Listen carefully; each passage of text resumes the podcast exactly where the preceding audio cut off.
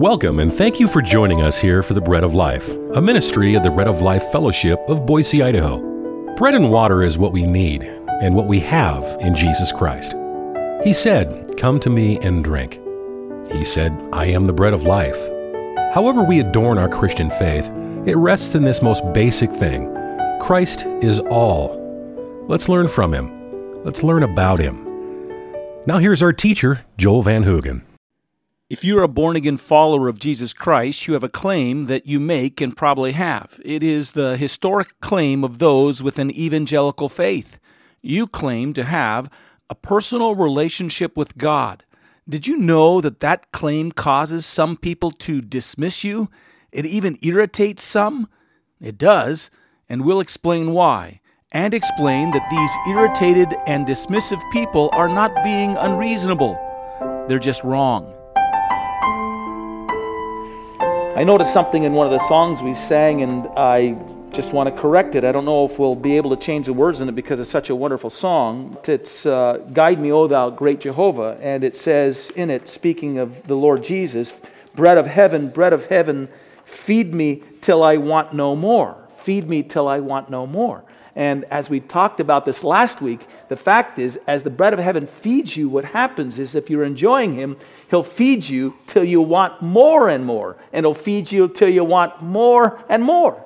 That's just the way He works in our life. The only satisfying life with God that God gives the Christian is a life that's satisfied to want more of God, to want more of the Lord Jesus, to want more of what He gives you. And in that way, He's opening us up for the eternal outflow of His life that can ultimately never be satisfied except in eternity. And then in eternity, we're not going to get there and we're going to enter into this monotone of static, unending satisfaction. In eternity, we're going to go from the glory to glory of unending revelations and experiences and discoveries and delights in God. I think we're going to want more in heaven as well. And that'll be the one thing that will satisfy us.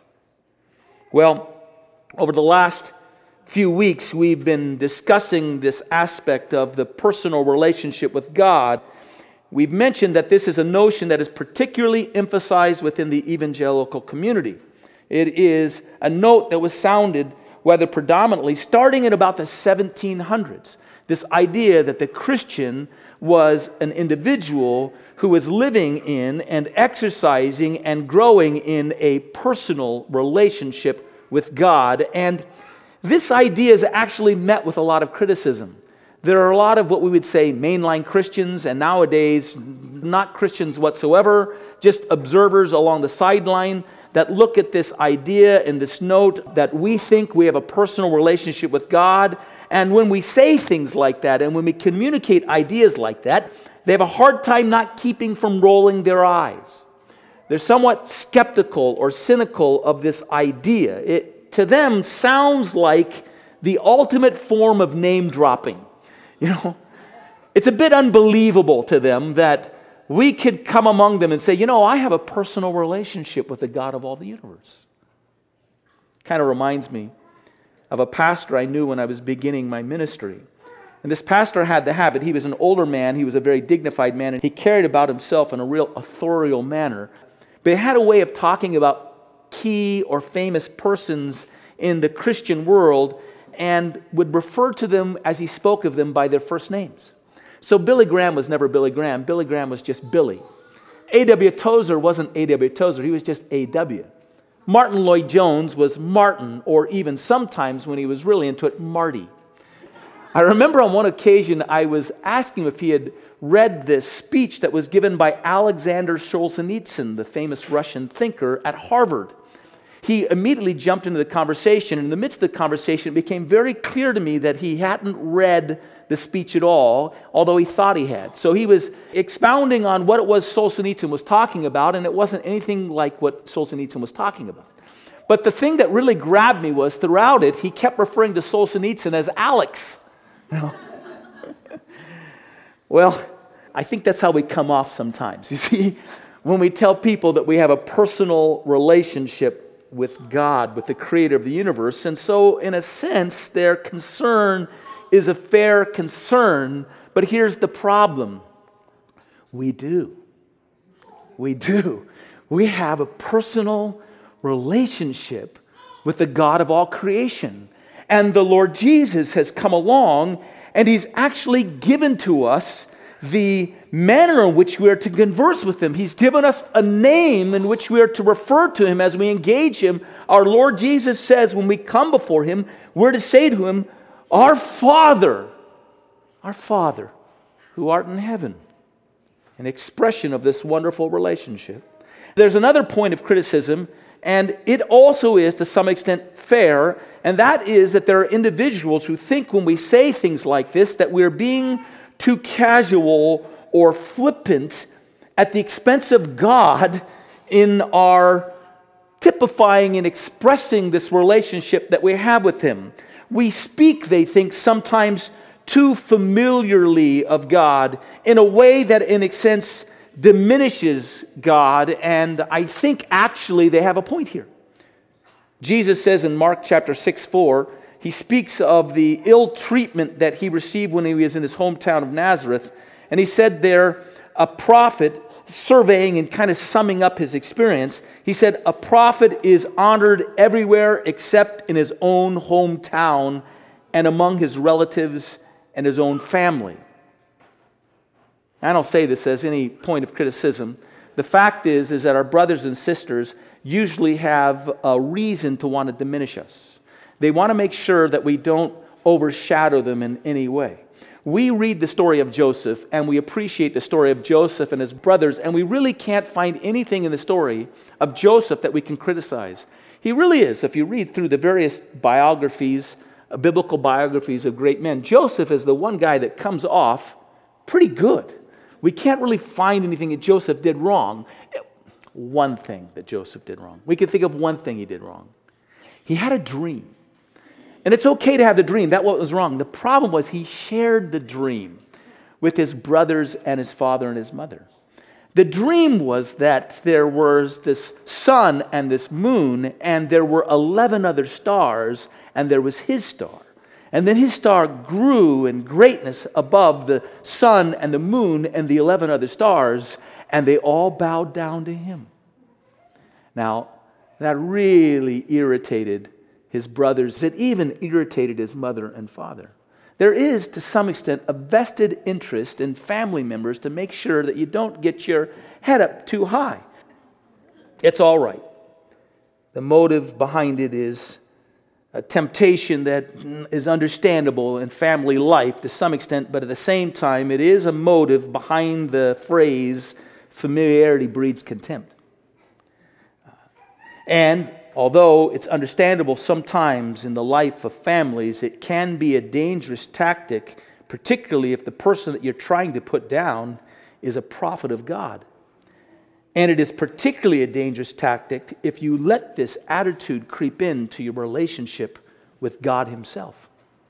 You have a personal relationship with Him, but there should be always in your life a care that this familiarity that He's brought you into doesn't bring you to a point where you try to keep God domesticated from encroaching upon your life. It's a wonderful thought to think that God comes into my domestic life and that He relates to me in a personal relationship. But because God does that, I should never assume in any way that God Himself can be domesticated. God is powerful and God is mighty, and God is always one who's dangerous to toy with. You don't take Him lightly, you don't take Him for granted. You have in your houses right now power lines that run electricity in your homes, and you live your life flipping on and flipping off switches, and you found a way to somehow take all of that power and to control it and use it to make your lives better in that home. But you would never want to be so careless as to go on the roof of your house or climb up the pole outside your house and grab hold of that line. It would blow you apart. In the same way, you should never, in all the familiarity that God brings to us in being near us and close to us in personal relationship, you should never take for granted or be careless in your personal relationship with Him. And that is a legitimate grievance that individuals might have when they say, or they see that we're taking lightly something that should be overwhelmingly amazing to us always. I have a personal relationship with the God of all creation. Having said all that, we can't deny the clear teaching of God's Word that a personal relationship is available to God's people, and that we who have come to God through faith in Jesus Christ have realized that relationship. By the way, this is another thing. It underscores something that God is not just an electric power, that God is not just an energy to be tapped into, but that God Himself is a person. This is key to us. And this is key to understanding this idea of interacting in a personal relationship with God. If God is a person, he can be encountered as any other person can be encountered.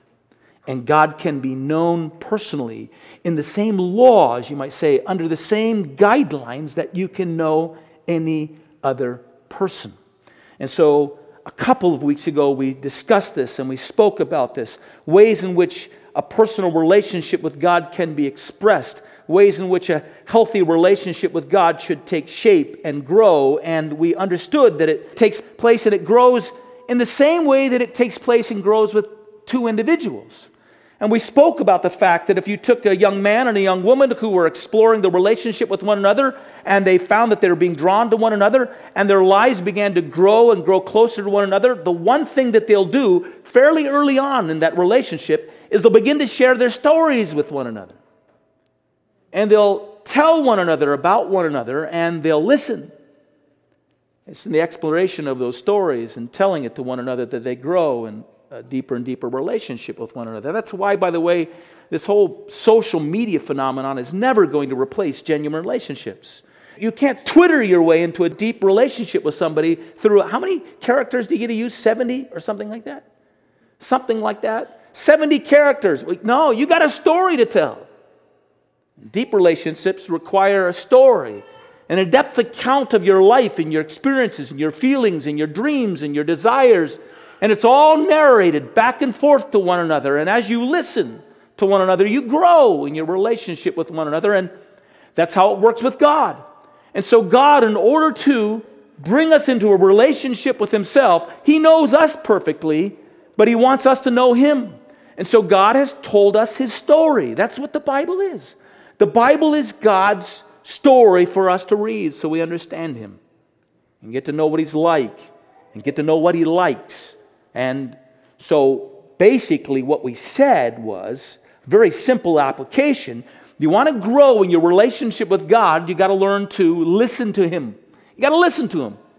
You got to read his story and read it for the purpose of getting to know him you got to listen to him by even listening to people that are made in his image to express his own likeness.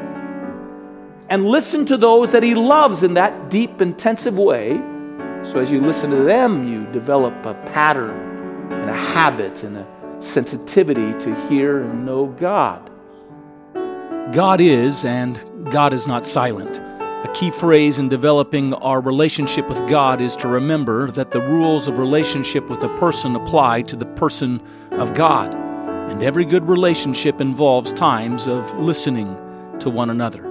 This has been the Bread of Life, a ministry of the Bread of Life Fellowship in Boise, Idaho. For a copy of this broadcast, just call us at 208 331 4096. Until next time, may God bless you